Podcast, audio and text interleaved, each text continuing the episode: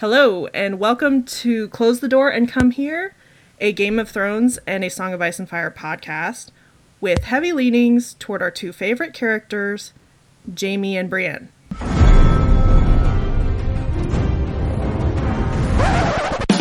There, there was a bear there, all black and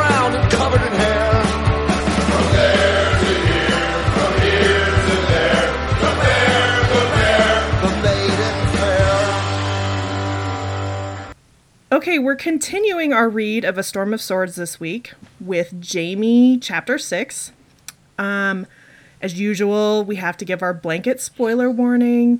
Spoilers for this show, spoilers for the books, and I think we need to throw in um, what has become almost our standard trigger warning for rape. There might be a little discussion of that in this episode. Um, I have with me two of the usual suspects um, Eon. Hey, this is Eon. I'm Eon Blue Negative on Tumblr. and YD. Hi everyone, this is Yellow Delaney, and you can find me at Yellow Delaney at Tumblr. And we have a special returning guest who stepped in. You guys, I cannot tell you how last minute this was. Like, actually, a couple minutes ago. Glam. Hi, uh, yeah, this is Glam, and you can find me at Glamaphonic and tumblr.com. Awesome. And we have a new guest who hasn't been on before, Cora Lee. Hi, this is Cora, and I'm Cora Lee through the Looking Glass at Tumblr. We are so happy to have you guys. Who's excited about this chapter, you guys? I'm so excited. chapter. I feel like Is- not much happened in this chapter. oh, yeah, it's, it's a really quiet one. Nothing. It's not Nothing really, really a, a It's sort of boring. It's not. A, Yeah. it's not a shippy chapter, really. We should have really combined it with another chapter. It's just not Yeah. worthy of its own episode. Yeah, episode. it was just bunch. It was just full of filler. Just filler. Yeah. Yeah, a lot of filler. so I have, um, almost as usual now, asked YD to open us with a little bit of a reading, just the first paragraph of the chapter to kind of get us started. All right, here we go. Though his fe- fever lingered stubbornly, the stump was healing clean, and Qyburn said his arm was no longer in danger.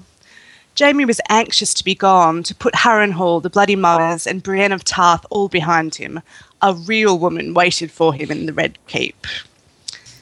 Jamie, oh god, Oh, Jamie, really? A real woman? a real woman. That it's is like, that who is- is he arguing with? Right? Does it sound like he's like in the Arguing with middle of an himself. argument with someone? Doth he protest too much? Uh, he doth. He doth, yes.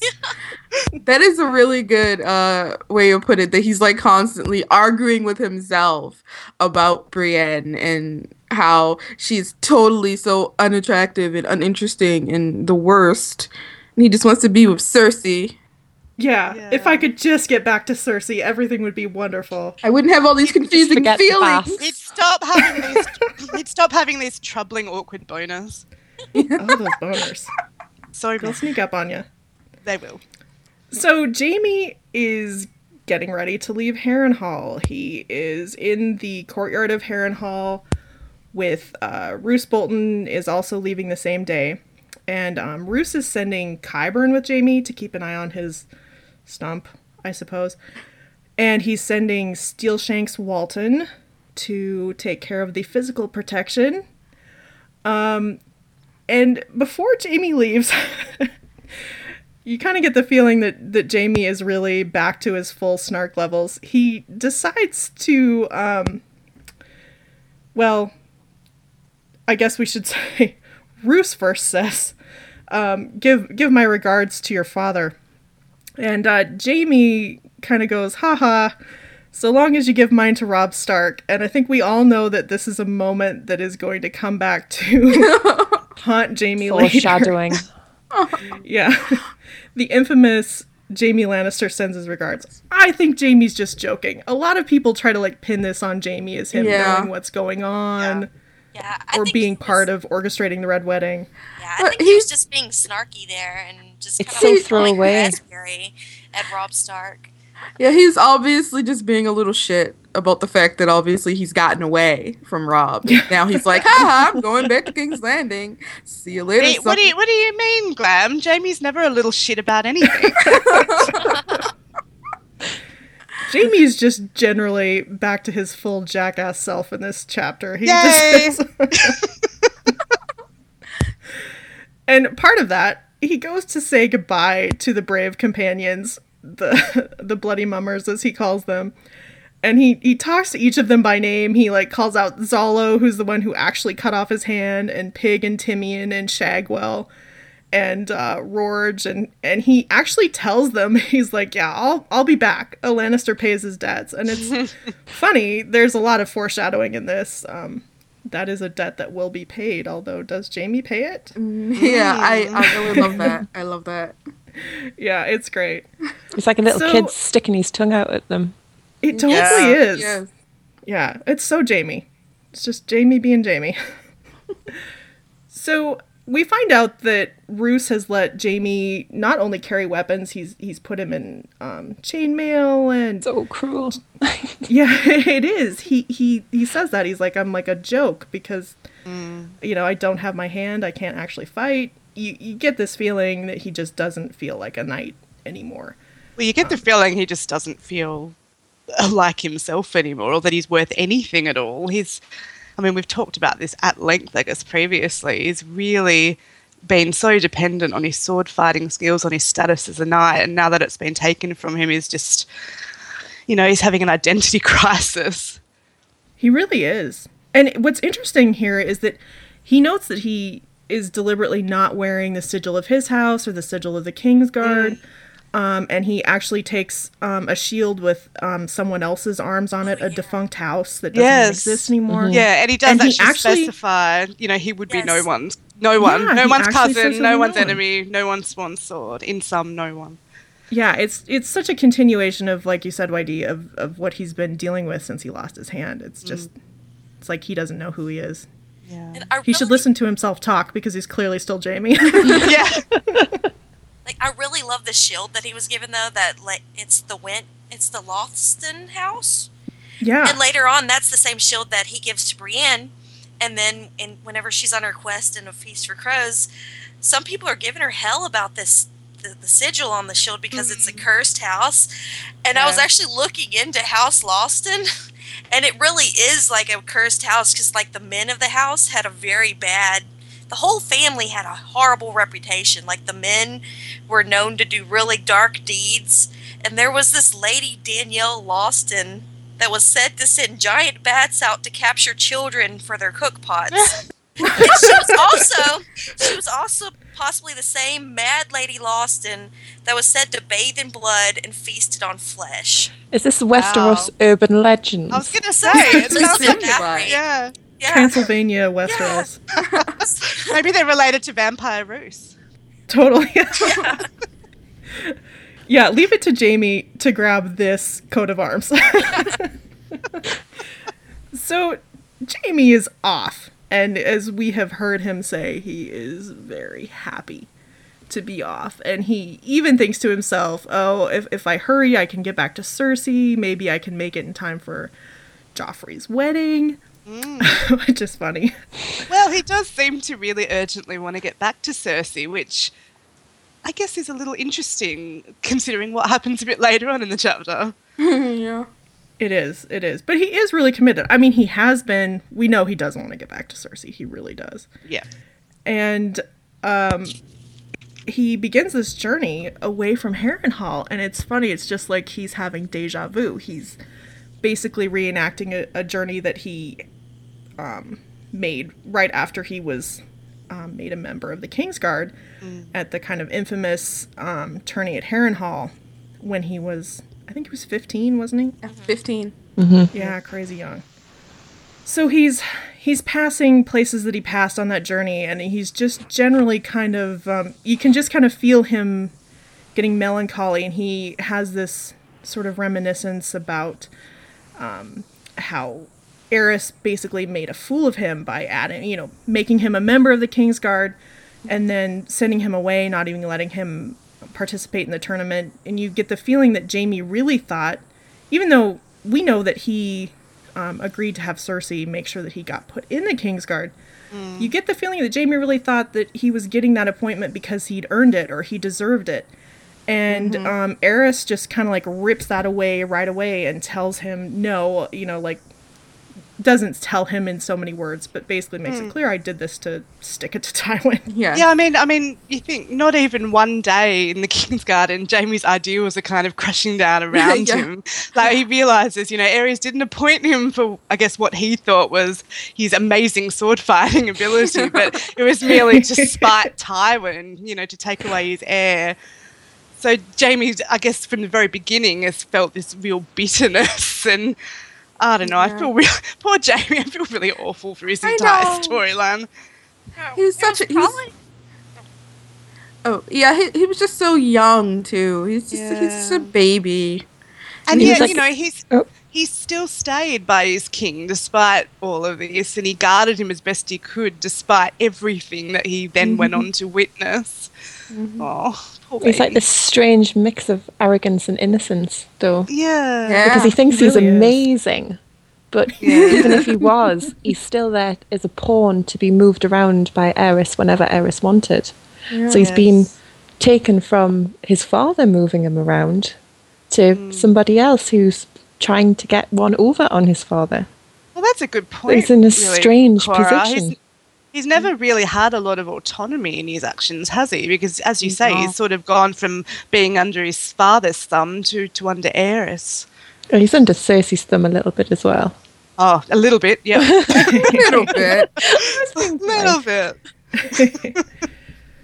Yeah, so Jamie's in a weird headspace. I don't know how else to describe it. Even though he's been very kind of um, introspective and melancholy throughout his chapters, there's something about the feel of him um, at, in in these moments as he's traveling away from Harrenhal.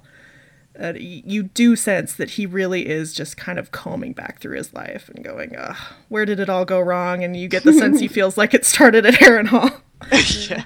And So- I, I think it's really interesting that all these things he's thinking about up till he lays his head down, it's reflected in his dream. Yeah. Oh, absolutely. Yeah, it all is. Yeah, of this it really is. guilt, I mean, just all of this guilt and just insecurities, it, it's all in his dream. All the vows that he's taken and broken Yes. and Yeah. And everything also he just thought he would be. again the huge reliance on his sword hand. I think he says maybe three or four times throughout his dream, you know, I'll be okay if I just have I just need a sword. If I have a sword, it will be okay. Oh God. So, still on the road, um, Qyburn comes up to have a talk with Jamie, and kind of you get kind of a feeling that Qyburn is is fawning a little bit and is trying to ingratiate himself with Jamie. Um, and Qyburn um, kind of asks Jamie, uh, you know, hey, did someone come to see you last night? And we find out that the night before, Jamie had a visit from Pia, Pretty Pia, who we know um, before this from Arya's POVs, who is someone who lives at a Harrenhal. She's a servant. Um, and basically, Pia was sent to sleep with Jamie the night before. A little gift from Kyber. Yeah. Qyburn's the, doing the kind of gift that men give one another in Westeros. What- Yeah. What wonderful guys. Gosh. yeah. Yeah. Yeah. Um s- Sorry, go ahead. Was someone talking? I missed it. No, no, you go you go. No. so Qyburn sent Pia to Jamie. And it's interesting because Pia talks to Jamie about when she was a little girl and when he was made a member of the Kingsguard at Harrenhal. She's lived there her entire life. She remembers those moments. And she tells him how she's always dreamed that men she was with were Jamie. You know, we know Jamie's very handsome, famously so. Mm-hmm. And it's interesting because you kind of get the feeling that Jamie was reminded the night before by Pia of, you know, just what a big moment it was and just how high the expectations were for him. And to think that Pia has remembered her entire life when she had seen Jamie before and she's like excited to get the chance to sleep with him. So you kind of get an idea of what may have triggered Jamie to begin thinking some of these thoughts that he has already been thinking. It's like he can't get away from this. And not only that, but I think Jamie got a little bit excited as well because he, uh, you know, he had to he had to keep reminding himself that he has a woman already. He says, Yeah. and it's funny. He I did. guess there's a little bit of an indication of a shift in Jamie's perspective in relation to women and his relationship with Cersei here already that we start to see, sort of already starting to feel attraction to other women, whereas it seems from what we've heard from Jamie before that that's not something that he's really felt before. It's always just been very single-mindedly Cersei. I don't know if I would say that he's never felt it before so much as he's just never been tempted to follow through on it. Well, yeah, that's right. Yeah. Because that he, he basically he sort of indicates he had to restrain himself here. Yeah. He actually yeah, he actually does. He says it was hard to send her away after she Yeah. said these things that kind of stroked his ego and reminded him of his youth. Yeah. Yeah. But he there did a- send her away because of course he has to remind himself he has a woman. Yet again, he's having this Mm. argument with Just someone in his head. Sorry. He has Is a there real not an- woman to get back to. Is there not an Sorry, go ahead, element here? You know, it's so. Okay. Is there not an element here of Pia being told to stroke his ego, though? 'Cause- that's know. how Do I re- like I that? read it. Yeah, I did a little bit. Um, I mean, I don't know. With Qyburn being in Harrenhal for a long time, is this something he does? I mean, does he send? He does mention it later on. I mean, is there not an element there that she's saying what Jamie wants to hear? I mean, She yes, may I know that there is this uh, habit, I guess, of Qyburn to send women uh, in this way, but I feel like I don't know. It just it seemed very genuine to me, and I think, um, yeah, I don't know. To me, to me, it struck me as genuine what she was saying, and we do know that yes, Jamie was is very attractive, and I'm sure that you know, when Pia was a young girl and she saw this uh, golden knight, she probably she probably did have those feelings towards him. But yeah, I mean, it, it's a possibility that uh, that she was sort of fed what to say. Yeah, well, clearly she does remember Jamie because I don't think Qyburn would necessarily No. know what Jamie had looked like at 15 or what Yeah. had happened at the Harrenhal You, tourney. you saw his Facebook photos. yeah, but that's an interesting point. Maybe maybe that is part of it. I I Um, do. I think it was genuine just because I feel like a, a bit of a key here is I think that what sort of arouses Jamie there is the idea that she sort of genuinely kind of thinks that he's you know this sort of amazing knightly you know uh, specimen of a man and everything. Yeah. and he's Yeah, sort of he, he, yeah uh, you know that and obviously that's the thing that's kind of really important to Jamie you know that, Well, I, I know that's. I think that's exactly right. I mean, we're just we were just saying, you know, Jamie's having this identity crisis now. To him, he's always needed to be the shining knight, and to have this woman then come onto him and basically feed him all this, all this praise about how knightly and, and beautiful and strong he was. Yeah. Hot, how hot he was. Hot. yeah, she'd hit that. She wanted to hit that. She did. You know, I have heard the argument about um this, so I've heard this argument that was saying that Jamie pays is just attracted he's attracted to Pia just as much as he's attracted to Brienne. He pays the same amount of attention. Have you heard that before? Uh, I, I actually haven't. I have not, heard that. Yeah. I have Yeah. not heard that. Yeah, but I mean Um, he describes her as, you know, a pretty little thing. But I mean Right, but that's pretty much the extent of it. Whereas with Brienne, it is constant commentary about her body in a very sexual manner. Well, he, he will he will spend time with Pia again. I think That is we will see a little physical attraction for Pia again later on, but But yeah, no, I I don't think you can quite compare. compare Compare. the two. the Only go when, ahead and only try when Jamie starts whoever needs comparing to. Pia to Cersei will that be a thing. He doesn't seem to give her that much thought.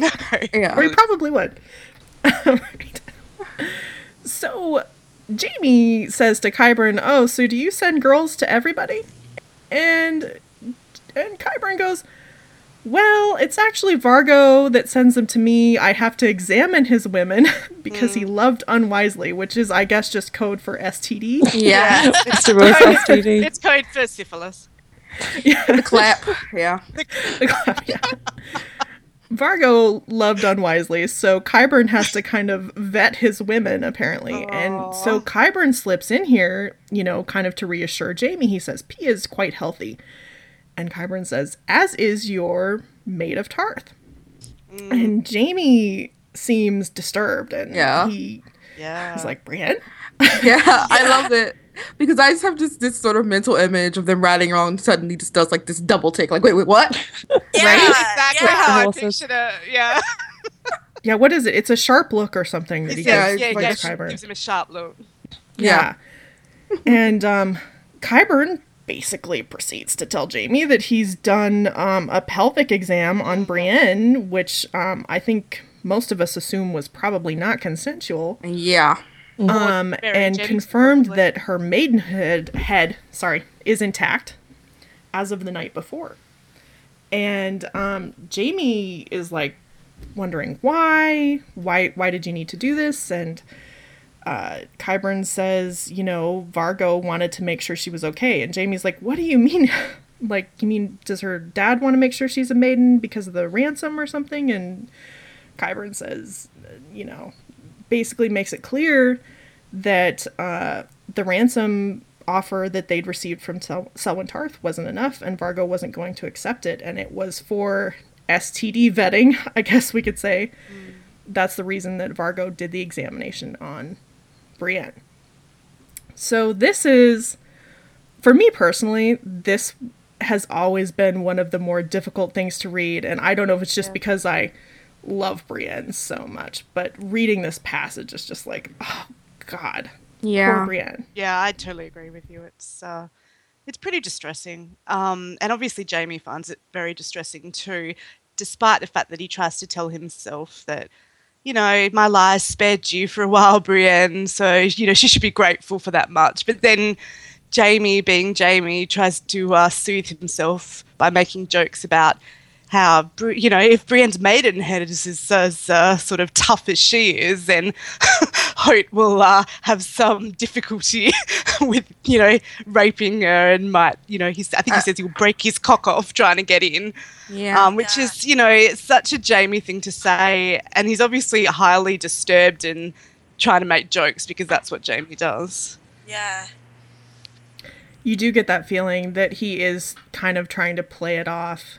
Mm. Um, definitely, he's full jackass Jamie, um, as we were talking about earlier, because Mm. the yeah he says some really tough things to hear here, but you do you do get the impression that he's he's like almost hopeful that she will kill Hoat rather than Absolutely. rape Oh, absolutely. It's like he, he he sort of starts off like it, it it irritates him and then you know he just kind of kind of talks himself into you know first he sort of gets scared because he's like oh she resists too much then Hoat may like start chopping off her limbs Oh but yeah. but why should I care? I don't care about that, obviously. Um, but then he just sort of talks himself into the idea that, like, you know, maybe she'll just actually just like kill Hoat because she's so strong and and, and Yeah. everything. Kind of grasping at straws. And it would be so Yeah. great if that happened. And yeah, it, it, He's trying to yeah, com- yeah. Go ahead. He's trying to um, Sorry. comfort himself. Basically, yeah, yeah. that was what I was about to say. He's trying to comfort himself that he's left Yeah. her to this, and Yeah. the fact He's that he didn't think about it beforehand. Um, Yeah. There's definite guilt there. Yeah, you do feel some guilt. You can tell that it's nagging at him. Well, actually, he immediately, like the next paragraph, and he spends some time, like, rationalizing in his head how Brienne is going to get through this rape stuff. He he actually um, says that Qyburn's companionship is wearing thin, and he, and he rides away from him, and you, you just get the sense that he's just not happy about anything that he's just heard. No. Yeah, I um, feel like you know it's it's the sort of uh, physical thing. He's trying to put distance between himself and what he's just heard, and the idea of Brienne being raped and I guess potentially murdered as well. Yeah. Well, he clearly is. And it's funny because he seems to sink a little bit further into kind of um, his own feelings of, of worthlessness and, and what is he now because he begins to think, um, perhaps triggered by the thing about what what Brienne's father was willing to offer as a ransom. He actually thinks about what his father would pay as ransom for him now that he doesn't have a hand. And he kind of begins to think about, you know, how tough Tywin can be, and he actually thinks to himself, you know, I'm a cripple now. I'm I'm not going to be worth as much to him. Yeah, And he was already down and low, but he seems to get even more down as he kind of goes through this, and he continues to pass things that he saw, you know, when he was a kid after he was sent away from Harrenhal, and he actually passes an inn where the innkeeper had said he would tell his grandkids that a member of the Kingsguard had been there, and and Jamie goes, "I'll bet he was too ashamed to tell them that he had had me there," you know, and you just feel that he he's really I don't know, not in good headspace for Jamie, and this is you know after chapter four of Jamie, that's saying a lot. Yeah. Um so yeah, Jamie ends up settling down for the night. Um, Qyburn gives him some dream wine because you kind of get the feeling that he's not feeling so well, and he decides that he would like to dream of Cersei. Although it's interesting, you know, before he goes to sleep, he thinks about how if Brienne had been there, she would have made him eat something first. Yeah. Yeah, I really like that. Yeah, I do too. It His makes it clear. Yeah, Yeah, she is his protector. I thought it was interesting that he, you know, he has a bear skin, a rolled up bear skin. He does. Puts Good point, stump. Eon. Yeah. Yeah, he he goes to sleep on a rolled up bear skin against a stump for a pillow. Mm. And he goes to sleep and it it's like he suddenly wakes up in his dream. And in his dream, he seems to know that he's at Casterly Rock. He's in the caverns below Casterly Rock, and there are figures around him, and he has his hand back, as we see that he always has in dreams. And the figures actually have spears, and they kind of are driving him deeper into the ground, and he doesn't want to go, and he senses that there's something bad lurking below and they keep pushing him downward and they push him over a, ledge and he lands in some water and on some sand and he looks up and he is surrounded by um, he describes it i think as all the lannisters ever Yeah, he's, I think he talks about the voices of, of the Lannisters there. Well, Yeah. he does He specifically mentions his father, Cersei, and Yeah. Joffrey. But yes um, Tyrion is not mentioned whatsoever in this. or his no, there's mom no, there's no mom. Tyrion, there's no Joanna, there's no Myrcella Yeah. or Tommen. A Jenna. of Yeah. Janet, Oh. yeah, and and none none of he has a couple of uncles that you get the impression he was close to who have died, and he doesn't seem to see them. Yeah. Nope. Yeah. Just it's a really it's a really time. sort of yeah, it's a really sort of foreboding atmosphere, I think. And Jamie, I think I don't know if we mentioned he's naked in his dream. Oh, he is naked. Did Yes. I forget to mention that? yeah, Dear he's God, he's naked. He's- Yeah. Good God, Jamie's naked, and we forgot to talk about it. you know, like naked. naked implies vulnerability. I mean, yeah, he's just alone, say he's loneliness, he's and he's surrounded by He- enemies. He feels unsafe. Yeah, basically he's been stripped lonely. bare here. There's this, I think he mentions about this immense weight of Casterly Rock hanging over him. The walls are closing in. There's this terrifying abyss ahead of him. And you really get the sense here that despite being at Casterly Rock and being home, Jamie doesn't feel at home. He doesn't feel comfortable. So, I mean, I don't know, that could perhaps indicate some sort of foreshadowing with the rift with his family that's to come. I think so. Um, That maybe Jamie's plus refusal to become the heir to Casterly Rock. I mean, he was just yeah. thinking about how how Tywin would no longer see his worth now that he's handless. So, yeah, it's it's quite an interesting interesting sort of part of the dream there, the way he feels about his family and about Casterly Rock. Yeah. What were you saying, Eon? Oh, I mean, it, definitely. I mean, just feeling the weight and just feeling pressed in. Um, I think it, it's indicative of how he's refusing to give up the King's Guard and become the true heir to Castle, Casterly Rock and return to it. Um, I think Yeah. it, you know, it, symbolically, it's showing how his um, family re- relationships are suffering on his return. It's going to foreshadow that. Yeah, it, it does seem to be really specific about the Lannisters that he sees. He only names three of them. Yes. Um, Um, so it's interesting though. He seems to have heard the voices all speaking as one. Um, he asks, "What place is this?" And they all answer together and say, "Your place. This place. This dark place beneath the rock." Um, and he, of course, sees Joffrey, Cersei, and Tywin there, and he speaks to Cersei and he says, Sister, why has father brought us here? And Cersei responds, Us, this is your place, brother. This is your darkness. Mm. And Cersei's holding a torch, and he describes it as the only light in the cavern. Her torch, torch was the only light in the world. And then she turns to go. Mm-hmm. Yeah. And you kind of get the impression that all of the figures are leaving with her, but it's hard to know. Mm. So, this is one of those lines you see thrown around a lot in fandom about her light being the only light in the world. Right. Um, does anyone have thoughts about well, I think only that you know you need to take that with the next sentence, which is she turned, She to, turned go, to go. and then she then leaves him. Yeah. I mean, Cersei, I mean, for Jamie, Cersei, she kind of like evokes some of the most powerful and pungent emotions from Jamie in his narrative. Like, she's a goal, she's a mirror, a desire, a childhood, a, a person to protect. She's in many ways his everything for a time. Um, she's being the one Yeah. to dictate his life that makes sense. yeah, I She's the totally agree most with you. And important. it's like you know she. Her light was the only light in the world for him, but you know, then we get her leaving him. So we've got Cersei initially being his entire world, and then all of a sudden, cue someone else coming in. Yeah. Yes. Um, she is leaving and he is begging her to stay. Don't don't leave me here alone. Don't leave me in the dark. And then finally he says, uh, give me a sword at least. And for the first time we hear Tywin talk.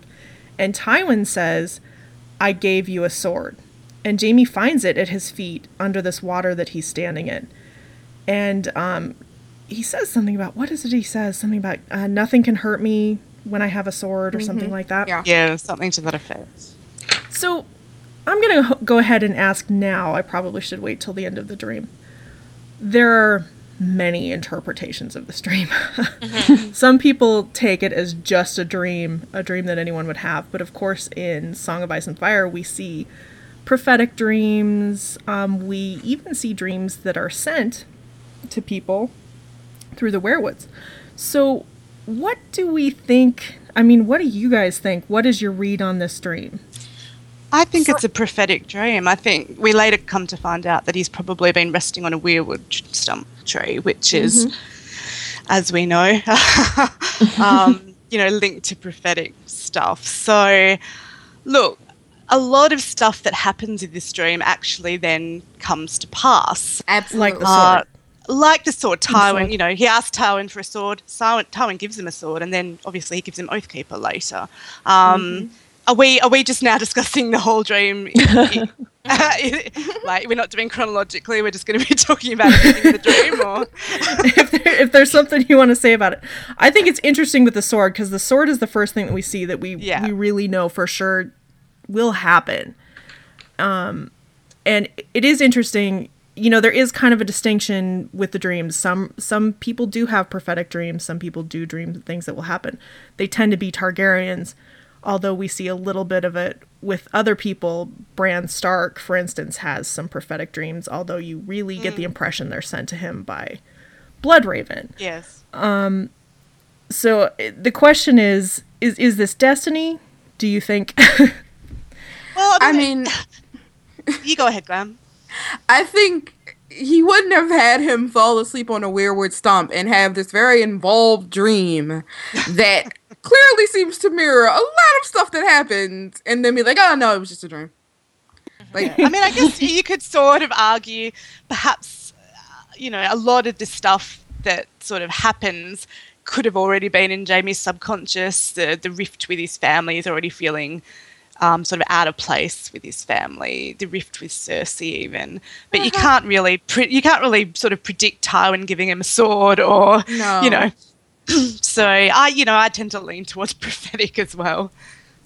I mean, even if it's an, even if you want to think it's not prophetic, like in in a in a uh, intertextual level, Mm. it's clearly foreshadowing on a meta level. So Oh yeah. Either way. Absolutely. Absolutely. well, either that's way. the thing. Does it really matter? it doesn't matter. No. Basically, Yeah. the dream is is what's gonna happen, and Yeah. you see that pretty immediately. So Yeah. So in the dream, after he gets the sword, Jamie is is pulls the sword out of the water and the sword is lit. There's flame on the sword. Mm. And it's the only light that is now left for him, this flame on the sword. And then as his family's leaving him, he hears a splash behind him and he turns around and finds Brienne. And Brienne is, of course, naked. oh, of course. I worked that in. it doesn't mean anything though. Yeah, No, of course not. normal stuff. Normal Just stuff. two bros hanging out naked. He has seen her naked, so maybe it was just fresh in his mind. This is this is his guilt for leaving her, and she's naked because you know he figures she's vulnerable. She's in Harrenhal. and Yeah. She's captured. There's That's al- why she that's true, but I think there's definitely a sexual aspect, and you can tell with Well. some of the language used. I think there are about Yeah. 50 aspects to it. yeah. So, for some reason, Brienne's hands are bound with chains, and she asks Jamie to set her free, and he kind of like somehow cuts these chains with his sword. And then she asks him for a sword, and suddenly there is one, and she puts it on, and um, her sword uh, lights up as well. So they both have flaming swords. And um, we get a pretty famous thought from Jamie at this point. And it does seem to be a thought of his that he's having. So it, it's kind of independent of um, a thought being fed to him by anyone else if this was prophetic or a provided dream. And he thinks to himself, um, in this light, she could almost be a beauty. In this light, she could almost be a knight. And uh, he hears Cersei call from the distance as she's walking away, and she says, The flames will burn so long as you live, and when they die, so must you. And he really doesn't want Cersei to go. and he's calling out for her, and um, she seems to still be leaving. And he looks at Brienne again, and then he notices that she has more of a woman's shape. And Brienne starts to become concerned about what is in the cave. And she's like, What's down here? Is it a lion, dire wolves, a bear?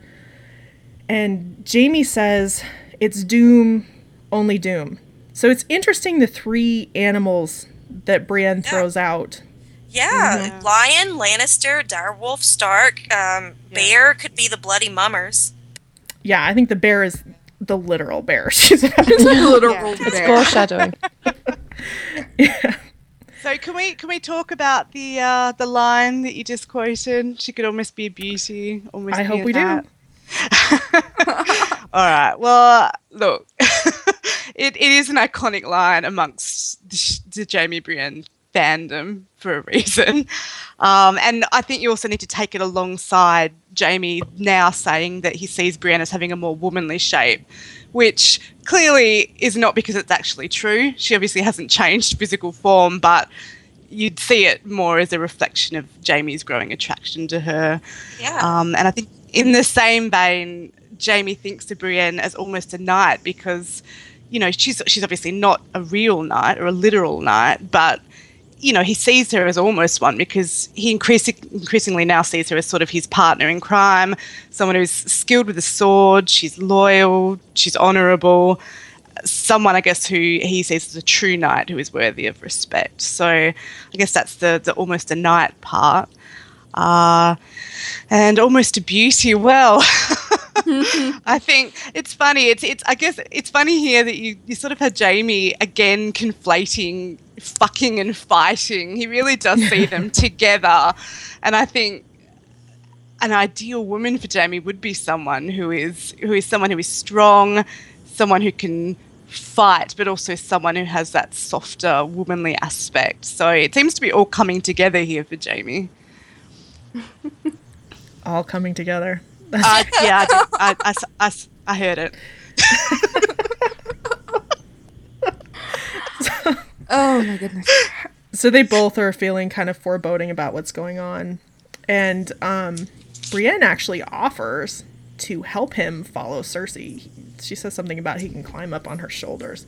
Mm. And um, You think that's sort of indicative of Jamie seeing Bri- Brienne as his support system now? I mean, he's Yes, he's literally yeah. saying, "Climb up on my shoulders. You can. You, I'll save you if you just, you know, lean on me." You know, I look at this as possibly a foreshadowing that maybe there will be an opportunity where he could climb on Brienne's shoulders and and still have Cersei Well, and did, have to make that choice. and I did, don't know. did you notice whenever he thought about climbing up to Cersei, he gets a boner and then he's very ashamed of it because he doesn't want Brienne to see. I think Yeah, that, He does, yeah. that shows that he's like, I think he's ashamed of his relationship with his sister. It is extremely significant is- to me that he, Yeah. you know, is like, oh no, I have to sort of turn away so Brienne can't see this because this is a man who insists in his waking hours that he has never been ashamed of loving Cersei. But Yes. you know, here he is in this dream in front of Brienne, and he clearly, specifically, does not want Brienne to see. He doesn't want her to to to to know. And Yeah, and it doesn't feel like shame so much as hiding it from Brienne. yeah, yeah. I, I don't know. I get sort of both aspects. I to get it. I- it's uh, Brienne seeing it makes him ashamed. I feel Yeah. yeah, I think they are to tied together. it's, yeah, it's very much tied together. Yeah. yeah. so, oh, and he also makes another observation about Brienne being warm when she touches him at this point. He does. He trembles at her touch. He trembles when she touches him. Yeah, oh God, he's got it so bad. He does. he It's does. Pretty hilarious. So we see two riders come riding in the darkness, and Jamie's like, "What are people on horses doing down here?" It, it doesn't even make sense to him, and he has this kind of sense that one of them is Ned Stark, um, and the other one he can't see. Um, and behind these two first riders come five more riders. And these five he knows for certain. He seems to be sure that they are his dead brothers of the Kingsguard, the ones who died during Robert's rebellion. And we get kind of a really spooky scene here where Yeah. these guys all start confronting Jamie with his failed oaths and his his failure to protect not only Aerys but Rhaegar's children and Rhaegar's wife Elia Martell. Um it kind of feels like the the culmination of, of the entire day that Jamie had before this, his whole journey away from Harrenhal. Um obviously at this point you really have to wonder how much of this is foreshadowing um, how much of this is his subconscious haunting him Mm-hmm. uh, do you guys have any foreshadowing predictions from this or Well, I think that the key thing here is basically that Jamie is being surrounded here by sort of the specters of this the, the broken oaths. Um and it's j- extremely explicit that as they start to be like you know you you let you know you you were killing your king you let the children die and and, and he, he's trying to defend himself sort of a very in a very it's it's not his typical bravado or anything like that. He's just like I, I didn't think I didn't think he would hurt them. I, I was with the king, and he's just sort of struggling to kind of defend himself here. And as he's doing this, the light on his sword is burning out, Yes. and explicitly as as this happens, as they sort of completely overwhelm him, it, it the lights completely go out, and of course, then only Brienne's uh, sword is still burning uh, in the darkness. And um, I, I think that that is just very, very obviously a reference to the idea that Jamie is going to have to either, I mean, you can make an argument for it being a very uh, real world physical thing or even or a spiritual thing but he's going to have to sort of confront all of all of that all of all of the sort of oaths that he's broken and choices that he's made and when it comes down to it brienne is going to be his i think salvation um, when that happens. I think that's what I think it, it foreshadows. Yes, and also, I mean, there's a part where Cersei's talking about whenever his flame goes out, he's going, he's pretty much going to die. And usually in dreams, whenever you dream about dying, um, it's usually it, it indicates going through sort a sort of trans a transcendental phase in your life, going through a huge change. And that's what I think this is really. It's it's Jamie facing that he's going to have to make some changes. He needs to find his honor. I love how real this feels. You know, I- think a lot of people have had those dreams where it's like you're trying to accomplish something and you just can't make it happen. And he's trying to explain himself, and like no one will listen. They just mm-hmm. keep coming at him. Mm. And the flame on his sword is starting to die. Um, it just feels so real. I mean, like you kind of do get a real sense of his terror as this is happening. And mm-hmm. it's interesting how this is a guy who's never been afraid to die but this is where his fear comes in when he's confronted with these these failures. And he seems to feel that they're his failures too particularly when it comes to um, Elia and um, her children. Yeah. you kind of sense that he he feels that. So yes as Glam said the the the light on his sword slowly flickers out and dies and only Brienne's remains and it says that the ghosts come rushing in um, and then suddenly he's waking up you know as you do terrified Can I just say something? clear yeah go ahead Claire. Um, I, I love the dream because it feels like these are the people he's respected the most in his life. So you've got Arthur Dayne there, who obviously knighted him, and he kind of, well, I get the idea that he kind of idolized Arthur a little bit. And you've got Rhaegar and Ned, who he maybe didn't particularly like, but Ned had honor, and he could see that. So he's facing all these people who who have so much honor and that's sort of taking away from what what he had what he's done. He tried to save a city and tried to keep that. But in the process of doing that it's kind of stripped him of everything he was trying to be. And then you've got Brienne who's got a similar kind of honor uh, and she's the only one who's going to stand with him. And I really I mean it's not a complete analysis of it but I really like that idea Yeah. Yeah, I agree. It's clear that she is an ally with him in, in basically his core concepts of honor, the ones that he has abandoned. Yeah. but but they are still there and they seem to be kind of firing back to life. That seems to be kind of what we're seeing here. There really is that focus on them being a team yet again. You have them, I think, you know, after everyone leaves, after Cersei leaves, it really is just Jamie and Brienne for a while. Um, and I think, I don't, I don't know what the exact quote was. Oh, no, I've got it here. So it says, Their blades made a little island of light, but all around them stretched a sea of darkness, unending. Um, so you get this impression that it's it's really just the two of them with their lights, then surrounded by darkness, and you see how Jamie sort of really views them as as a partnership now, their own little team against the darkness, against the world. Um, which I don't know, I just I really like that. I found that really lovely. I like that too. And you know, I forgot to grab it when we were in the middle of it. I meant to. Yeah, I, I was hoping you to know- come back. There's a there's a, a minute where um Brienne says something about why have they brought us here? And you kind of get the impression that she just had gone through exactly what he had. She's not just support in his dream. Yes. It almost feels like she's been forced over this ledge the same way that he was and landed in this place where he did as well. And you kind of get this feeling that they're both in the same predicament. yeah, they're in And it of- together. Yeah. and then And you've of got it course, the, uh, contrasting go- Sorry. um, you've got a contrasting with Cersei saying that it's his place. Yeah, Yeah, 'cause that's he's it's exactly what I was going her. to say. Exactly. that Brienne is like, you know, why have they brought us here? And but and he when he says that to Cersei, she's like, us? No, this is you, bro. Yeah. All you. Yeah. I'm out of here. yeah i think it's great it's a good um you know we talk a lot about uh, uh how y- you kind of have to read feast and come back with brienne's pov to read these chapters and really mm. completely flesh her out but you can see that martin was really trying to do that here he really was trying to say no no she she's having her own story in her own right Yeah, absolutely.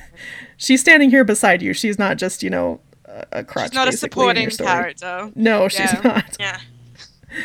So anyway, Jamie wakes up and he's terrified. He's he's fevered, and you know he must be scared because he like actually talks to Qyburn and is like, "Okay, what was this?" He's like, "Do you believe in ghosts?"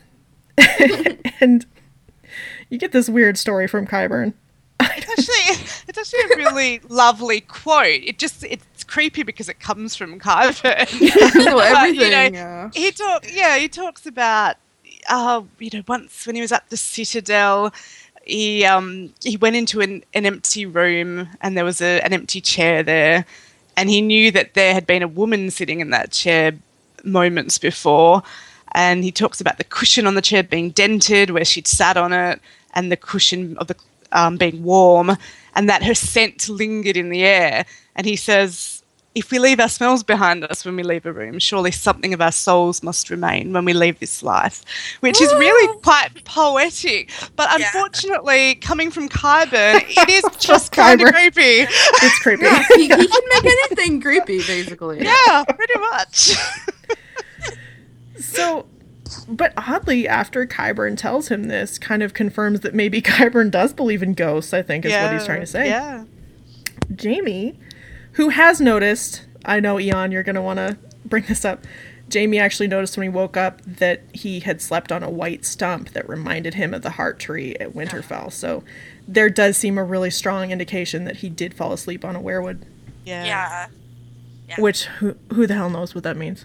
I mean, you could argue that the weirwood stump is dead because it's it's just a stump. Well, that's true. I think Bloodraven says something though about even even if a tree is dead, even when it's first starting, like you, you can mm. still see through them. I think they're oh. still part of the weirwood net or whatever we call it. So maybe it was partially prophetic. It could have been Bloodraven. We really don't know. We, yeah, Yeah, it was just working on a couple bars of bandwidth that night. You really would don't know. done That's the thing about this scene, th- this dream, and I have read so much meta about this dream. I can't even, um, and definitely not. Most of it's not shippery. Um, you know, the the interpretations of this dream just run the gamut. You know, you get everything from. You know, Jamie and Cersei are secret Targaryen things Yeah. to I've heard. I, Yeah. I've heard that one. There is an insane amount of theories. It really, there really are. And I know not a lot of them are shippery, but you really can't. I mean, I don't know. Maybe it's because I am a shipper, but you really can't ignore just how.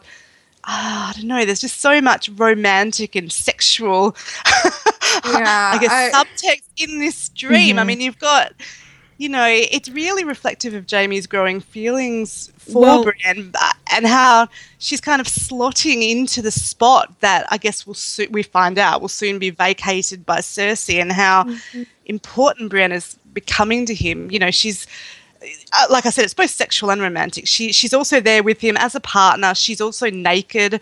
She's in chains, which you know I know can indicate that she may need saving or That's like very perhaps Dreadfort right there.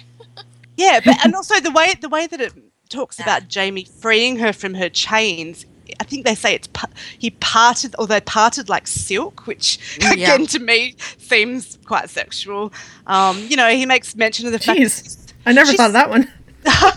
she's strong and tall, but she has a more womanly shape. She's mm. warm, as we mentioned before, and she really is the light in his darkness. She's his protector. She's his savior. So yeah, you know, I'm I'm gonna say straight up, like when people get to this chapter into these particular events and are like somehow take no kind of romantic or sexual sort of yeah.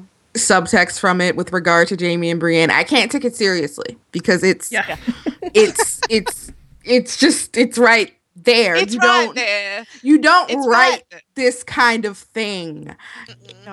and we mentioned we mentioned we talked about your your post on Jamie Brienne online. I think uh, I don't know if it was last week or the week before about how there's just this mounting evidence towards Jamie's changing feelings towards Brienne and how he's, he is viewing her in a sexual and a romantic way. It's not just you know an incident here and there. It's not just a mention here and there of you know, her shoulders or her eyes or whatever. There's like this huge repository now of of It's Jamie's thoughts of constant Brienne. repetition. Yeah, it is constant and it is blatant. And it's just it, you can't you can't ignore it because it's you know it's not like this is And just yet- happening on its own. Yeah, Like- well, that's right. He, he They're not isolated incidents. This is this No. is how Jamie feels now. This is what he's thinking all the time. all the time. All that damn time. wench, she's just in the middle of everything now. Yes, Yeah, just He wants her or somehow he doesn't know why, but she's there. Yeah, he doesn't. he doesn't. He really doesn't because He really doesn't. And so, you know, in that vein, um, as he is, you know, talking to Qyburn about the ghosts and everything, it's funny. He really isn't thinking about what we're about to see him do. He actually doesn't think about it in his head at all. All we see is him um, speaking to Steel Shanks Walton and saying, Saddle the horses. I want to go back. Yeah. And Steel Shanks is like, What? And he's like, I left something at Harrenhal. Yeah, so despite despite that only a few hours ago, uh, you know, he's feeling this real urgency to get back to Cersei. You know, maybe I can make the wedding. Need to get back to, to the real woman I have at the Red Keep. All of a sudden, here's Jamie essentially choosing Brienne over Cersei, I guess you could say. yeah, Yeah, he is. Um, and he bribes Steel Shanks Walton into taking him back in the middle of the night. Yeah, he's Yeah. definitely. You know I what's- mean, this is one you of the go times where he's like really using his head this time, because he's saying, "Hey, I could tell, I I could tell my dad that Bolton chopped off my hand, and I you love know, this. yeah, and I love that he thinks of Tyrion beforehand. He's Yeah. like, what would Tyrion do? Well, Tyrion, Tyrion would what figure out a way. He would. And what's really funny is I think Jamie talks about how, you know, he no longer has his hands, so he, he can't convince him with a with a threat. I think he says a smile and a threat. Mhm. Um, and then that's what he ends up doing anyway, just in a different way. he does Yeah. end up making a threat. It's just not, you know, to hurt him directly. And he he smiles while he does it. So Oh, you can't teach an old dog new tricks. he's still, he's he's still never the same use- old Jamie. He's never had to use that option before. No, he's that's always right. had his sword hand. He's always had that right. threat to back back it up that he can physically hurt Yeah, and it, it is just more evidence that Jamie's not just a pretty face. He is actually a relatively quick thinker with problem solving skills. He really is. Yeah. Because he takes to this whole thinking thing pretty quickly. He starts does. solving problems pretty quickly with He his brain. does. And there's more problem solving coming up. There sure is. So he makes them take him back. And he um well he seems surprised. They get back to Harrenhal and, and they open the gates for him when he demands it. And um he gets inside Harrenhal. oh, and, and Jamie sprouts a hand right as he's like Oh, yeah. That's one of the more infamous mistakes. he cups them together. Yeah, he cups his hands together. Like, George to- temporarily for forgot two- that he only yeah. had one. For two But seconds, Jamie had his hand back. it was like a dream. Is, is it a dream? Yeah. What's more awesome about that line is, you know, he cups his hands to shout that he's going to kick down those damn doors if they don't let him in. He is Lord Commander Jamie Lannister right there, people. He's really He's going to get to his wench. He is He so. is. I love it. He talks about how he he he like pushes his horse so much harder than he had. Yes, I think that's significant. Harder than he was pushing the horse to get to back get to, to Cersei. Cersei. Yeah, Yep. absolutely. No, you can tell he's. It's He's interesting because he was he was upset about Brienne the day before. He didn't like what he knew was probably happening at Harrenhal, but it's like suddenly he feels empowered to actually change it. It's funny that he didn't feel this. You almost get the feeling that he didn't think he could solve the problem, and then he just woke up and he was like, "No, somehow we're gonna solve this." Somehow we're gonna solve this because if he doesn't solve this, I feel like he felt a really strong compulsion after he has this dream, and it sort of shows him this idea of him and Brienne sort of alone against the world and I just feel like he feels this really strong compulsion that he he has to he has to get her and have her with him. It it just it's really important to him all of a sudden. Mm-hmm. Yeah, I just completely agree with that, Glam. I think that's true. Yeah. We have like this line like, "Have we come too late?" His stomach did a lurch and he slammed his spurs into his horse. galloping across the outer ward beneath an arched stone bridge, around the wailing tower, and through the flowstone yard. They had her in the bear pit. Oh God, I love that. Love it. I love how worried he is. He is Yeah, so. it's so worried. He really is. And so he finds her, yeah, in the bear pit. The bloody mummers are all watching as Brienne is fighting a literal bear, an actual bear. um, she's still wearing this awful dress that they put her in after the bath. Um, and when Jamie gets there, she's already been hurt by the bear. She's bleeding. The dress is in tatters. And um, it's funny. The first thing Jamie thinks is, oh, she needs more room to attack. He just immediately thinks she can handle this situation because she has a sword. Yeah, he, he, he believes in the power of, of the sword. You know? And Brienne. And He Brienne. really He does. actually believes Yeah. in Brienne. yeah. he thinks he- she can, so long as she has a sword, he's seen what she can do. He Yeah, ju- truly believes in her ability to, to kill this bear with a sword. I think it's a Right, he really reflection on on the way he also he feels like he if he has a sword he can he he's fine he can he can do anything and I think it's interesting that he Yeah. sort of feels the same way about Brienne you know as long as That's Brienne has a sword she's fine And that's, she's cool I think that's, you know, continuing the motif, I guess, of them being a team and being the same. Mm-hmm. yeah Well, you know, unlike the show, whenever we see Brienne in the bear pit, she has a wooden sword. It clearly does not look like a real sword. In the book, she's holding a tourney sword, and with tourney swords, they look like regular swords, but they have Yeah, absolutely they no do. edge. They're so, I just mean, blunted. Yeah. yes, I mean, with him looking down there, it looks like she's holding a real sword. Yeah, he thinks she's got a real sword. Yeah, He's like, well, she's got it- this. I think she's "Oh, going to have a chance to get out of there. Yeah, so he he's well, it's funny. He throws in. I think this is such a big moment. Um, someone who is it? Is it Steelshanks? Calls her a wench. Yeah. Ah, You yeah know? Her name is Brienne, okay? Jamie. yeah, he says Brienne's famous line. Brienne's constantly insisting her name is Brienne, and now Yeah. Jamie's saying it. Yeah. So Jamie starts trying to negotiate with Vargo to get him to pull her out of there. You know, I mean, he's not that worried about her. He thinks she's fine. He thinks she's gonna make it. Yeah. And Vargo uh, tells us something horrifying. Says that Brienne has bitten off his ear. Mm-hmm. Um, and we will later learn uh, that that was because he was trying to rape her. Mm-hmm. Uh, so Brienne has had a really hard time since Jamie left Harrenhal.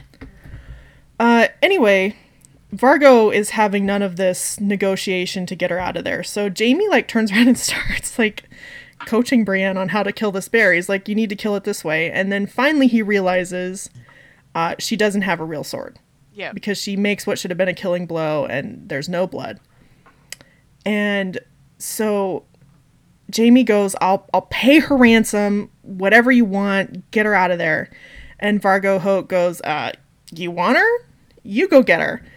And Jamie does. And so There's he just- did. so There's Love no that. thought. Love it. Jamie jumps in the bear pit with her. yeah. And sorry, who I was just going to say say, I think it's. I, I love this, and so he did line for a start. I think Yes. that's we all do, I think. Um, but you know, it's funny as you say. He really is just then acting instinctually. He, as soon as he realizes Brienne has no real means of killing the bear, he just acts as Jamie tends to do. He doesn't stop to think about how he no longer has a oh, sword. yeah. how he doesn't. impulsive. Yeah. Yeah, he's so impulsive. He knows what he needs to do is just get between Brienne and that bear. yeah he, Yeah. he he has and, and an interesting thing is a lot of people seem to assume that he's like oh yeah well i will force them to kill the bear by doing but he's not thinking Yeah. that There's, there's no Yeah. thought there at all. I mean, what's, what's thought. interesting about that is, even if Jamie did have some sort of plan or, or, or hadn't had the assumption that Steel Shanks and his men would intervene, um, it's still a huge risk. There's, you know, Oh, it's hard to take down a bear, especially at distance. And even if Jamie knew that the, the archers would fire, there's absolutely no guarantee that the bear wouldn't completely rip Jamie and Brienne to shreds first. Very, very true. But I also, I, I also, but I still just think it's kind of a moot point because he literally jumps in, literally thinks, Yeah. okay, what the Yeah, hell he's do I do now? when he jumps in. I think that uh-huh. really just stems a lot of people say that because at the very end of this chapter, he's pretty much saying, "Yeah, I knew that y'all were gonna kill the bear," but yeah, I, But I a think that's faker. yeah, he's I think, just yeah, playing that's it just off. Jamie being. Yeah, that's just I Jamie think he being might have come up with a strategy, but I think he was in the pit already when he came up with Yeah, it. they have come to him later. He does make her get behind him, and I think maybe that's because he knows that will work. But Like he's, yeah, I think he was already down there. I mean, he when he literally figured it out. Maybe after he was down there, you're right. He might have thought Yeah. something, but true. literally when he jumps down there, he actually has a thought. Okay, what in the seven hells do I do now? Yeah. Yeah. And just, just so we get a moment here that is another one of my favorite Jamie and Brienne moments, which is that they fight over who's going to be in front of whom. I was gonna say, He mentioned his um. He tells her to get behind him, and then there's this amazing exchange, this bantery exchange, which is so characteristic of them. Which is, what are you doing here? And he says something stupid. Get behind me. And then she said, "You get behind. I have the sword." And then he says, "A sword with no point and no edge. Get behind me." It's just, oh god, I love those stupid babies. They're so stupid. I love them so much. Oh, and I missed it. She actually like is like Yeah. Kingslayer when she first Yeah. sees him, He's like, and he immediately just goes, Yeah, Jamie. Jamie, just love me for who I am. He actually said it out loud this time instead of just thinking it. And I love that even despite the fact that she calls him Kingslayer, he's still trying to, he's darndest to get her behind him to save her. Yeah. Oh, guys. So he does, and they kill the poor bear. They do. For but not whom before I feel Jamie so much pity. straddles Brienne. yeah, he, Oh, yes. I like that, yeah, does. amidst all the terrible danger, the potential death, George still manages to fit in some sexual imagery with, with uh, Jamie straddling Brienne. I wonder, know he did. you know, with all the added stress of this, I bet he got a boner. Did you Oh, ask your husband about it? If you, if you were, being, if you were being attacked by a bear, hubby, Exactly. I haven't asked boner. that question. I haven't asked that question today. He's never he's never come into contact with a bear, so I don't know that Glam listened to last week's podcast, so she's unaware of the fact that Eon did some uh, some research into awkward boners by asking her Oh my husband. Oh well, that's this podcast in a nutshell. yeah. no divorce papers were filed. Oh, It's all good, good, good. I'm glad to hear good. it. Good, good. So they kill the bear, and Jamie and Brienne survive.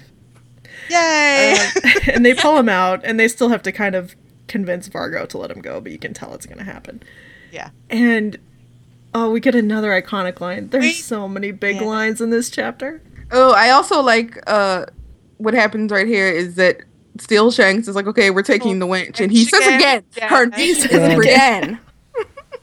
Her name is Brienne. And then that leads into, I think, what Chicky's about to talk about, Yes. which is Brienne, the Maid of Tarth. You are still a maiden, I hope. yeah. And, you know, Oh, God. despite the fact that Brienne has endured, I don't even know how much trauma over the last few weeks, she blushes at the thought of Jamie asking her if she's still a maiden because that, that is. Because she's that Brienne. That's Brienne, yeah. And then, you know, she tells him, yes, she's still a maiden. Yeah, and he's like, "Oh, a little good. relieved, yeah. I only rescue maidens." Oh, Jamie. Oh God, he's got to be just a smart ass at every turn. Every oh. time. It's just, and again, it's Jamie, I think, just being very casual about something that matters really a great deal to him. He's sort of mm-hmm. just trying to play it off. He was, yeah, he's trying to make sure she's okay. He's like, how, how bad was it? Yeah, yeah. Oh. oh God, Brienne. Man, Brienne is such a beast. It is amazing what she survives. Yeah. And yet is still so shy about all things Oh. sexual, especially in relation to Jamie, the half a god who just saved her life. Again. yeah. Oh, Brienne. So they they get away.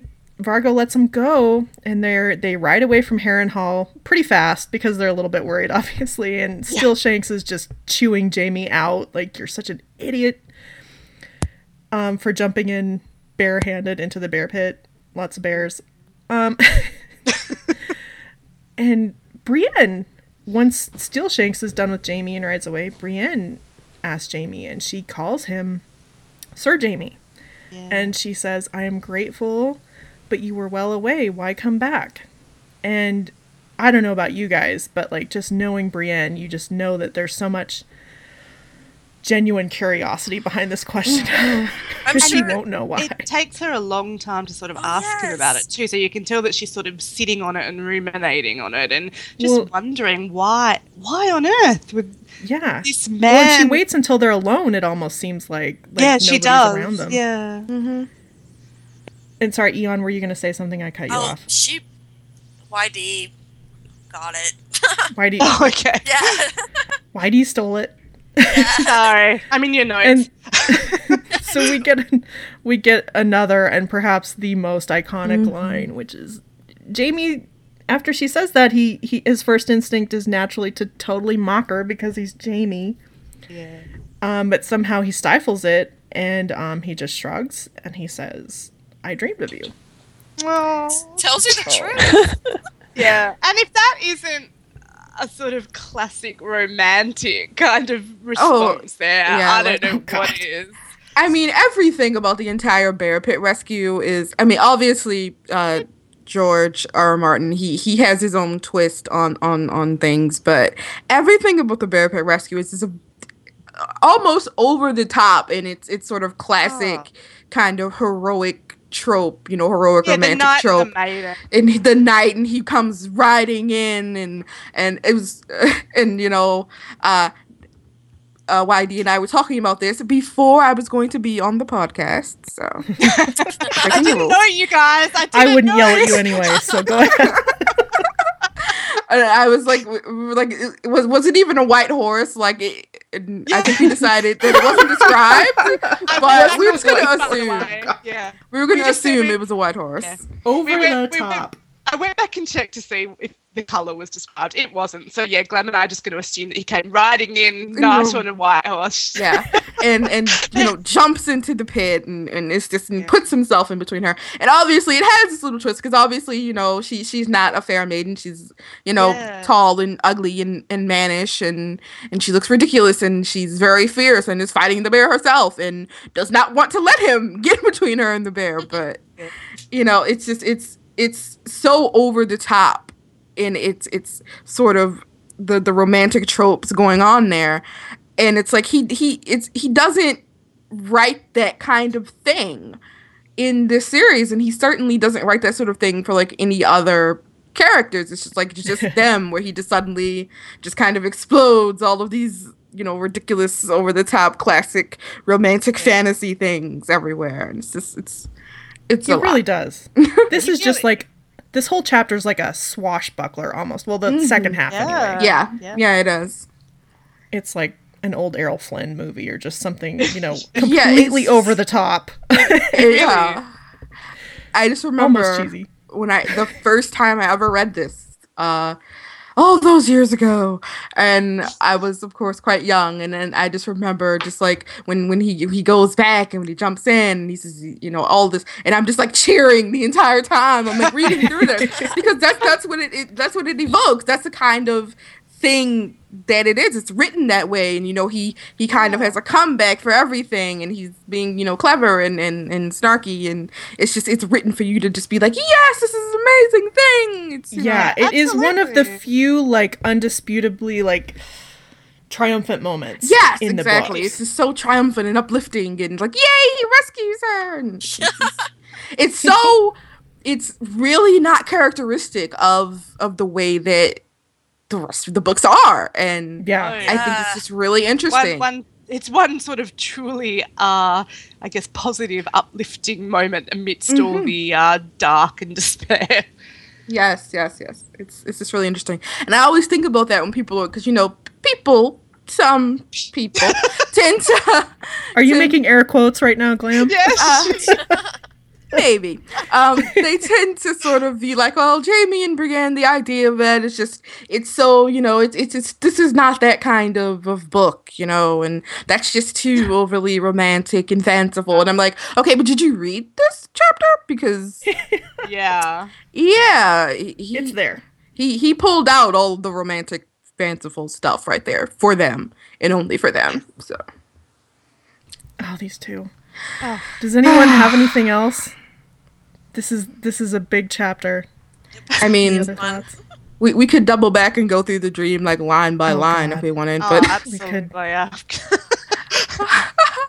oh, there That is dream. there is one line of Brienne's in the dream that I really like when when um uh Jamie is like, "Oh yeah, you know, I'll fight you all, you know, but but who's going to fight who's who's going to fight the witch?" You know, she she gets upset. she gets cross when you leave her out.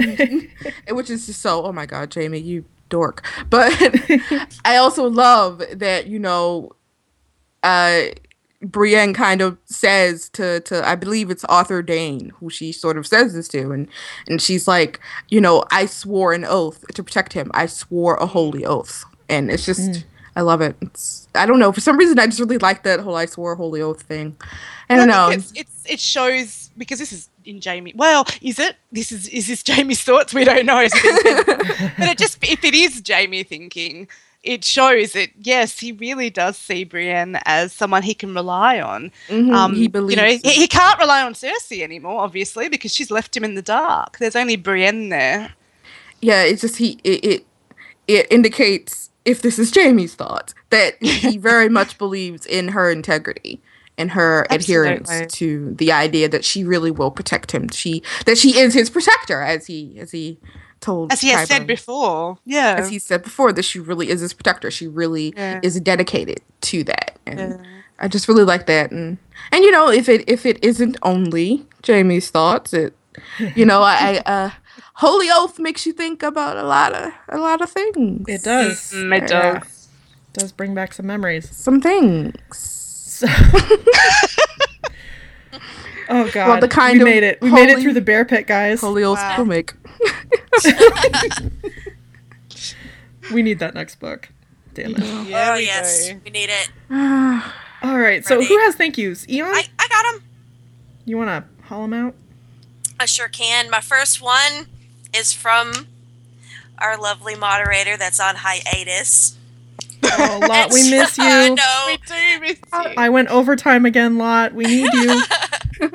She did tell me to read this verbatim. It was a threat. No, no Jody voice this time. no Damn. Jody voice. She wants me to read ahead. all of it. So, here we go. She says, Hello, my lovelies. I think I echo what everyone else has said. This podcast was one of the best, hilarious and wonderful. A few things I enjoyed. Gall giving a list of Brienne's physical attributes that Jamie thought of. Although she was a total dude and forgot to mention her eyes, I hear they are astonishing. Clotho was hilarious, and I was so bummed to have missed her as a guest. She better come back. Yes, she better. Chicky did a bang up job as Maud again this week. Seriously, stop doing so well. Dot dot dot. Don't make Stop me being so generous, Lot. don't make me bust a kneecap or punch a vocal cord or something. Definitely a Lot line. YD, hilarious as ever. I think my favorite part of this podcast was her saying, Is it your husband coming in with divorce papers? I can't remember ever laughing that hard listening to a podcast. And now this brings me to Miss Eon, who absolutely slaughtered my last email. when she read the thank yous last week, I screamed, I did not say that. I don't even know how many times. That is the last time I email you cunts. Dot, dot, dot. well, except for this now. This one now. Seriously, good job. Hating hiatus lot. Oh, we love you, lot. Oh, We, we, love, love, you. and We you miss lot. Okay. My next one is actually from Cynically Romantic 18. She actually submitted one right around the time we were actually recording our podcast last Tuesday. I'm just going to go through hers right now. But she says, Hey guys, once again, loving the podcast. Although I miss Lot, y'all are doing an awesome job keeping the podcast going. I love everyone's sexy accents. And Rose Roseheart was a great addition to last week's episode. That Oh, was she was. Yes. was. Thank, Thank you, you, cynically. Cynically. Thank you. Our next our next one is from Seven Griffins, and she says Jamie Five was the funniest episode yet. Have been listening to the podcast since episode four, and you guys have such great insight into a song of ice and fire. Thank you for brightening up my day each week, and keep up the great work. Oh, thank you. Very sweet, thank you. All right, um, next is so hard to leave you, Brienne. Hey, sweeties, you your last podcast was perfect and hilarious as always. Your analysis are always so interesting and exactly what I had in mind. I love that one of you said what one of you said about Brienne scrubbing her skin hard because of the fact that maybe um, Qyburn examined her earlier. And Oh, that was you, Eon. yeah, that was me. Thanks. Um, it was just maybe a guess. It could have happened. um, but um, and all you said about Jamie going to the bath with Brienne because he feels safe with her, etc. It makes me ship them harder if that if it's that possible. You, you rock. Lots of kisses. Aw. Thank you. Thank you. Uh, theater, theater music bookworm, Tori, says Jamie could use a hand. I think I said that. so Eon. I snorted so loud I woke up the dog.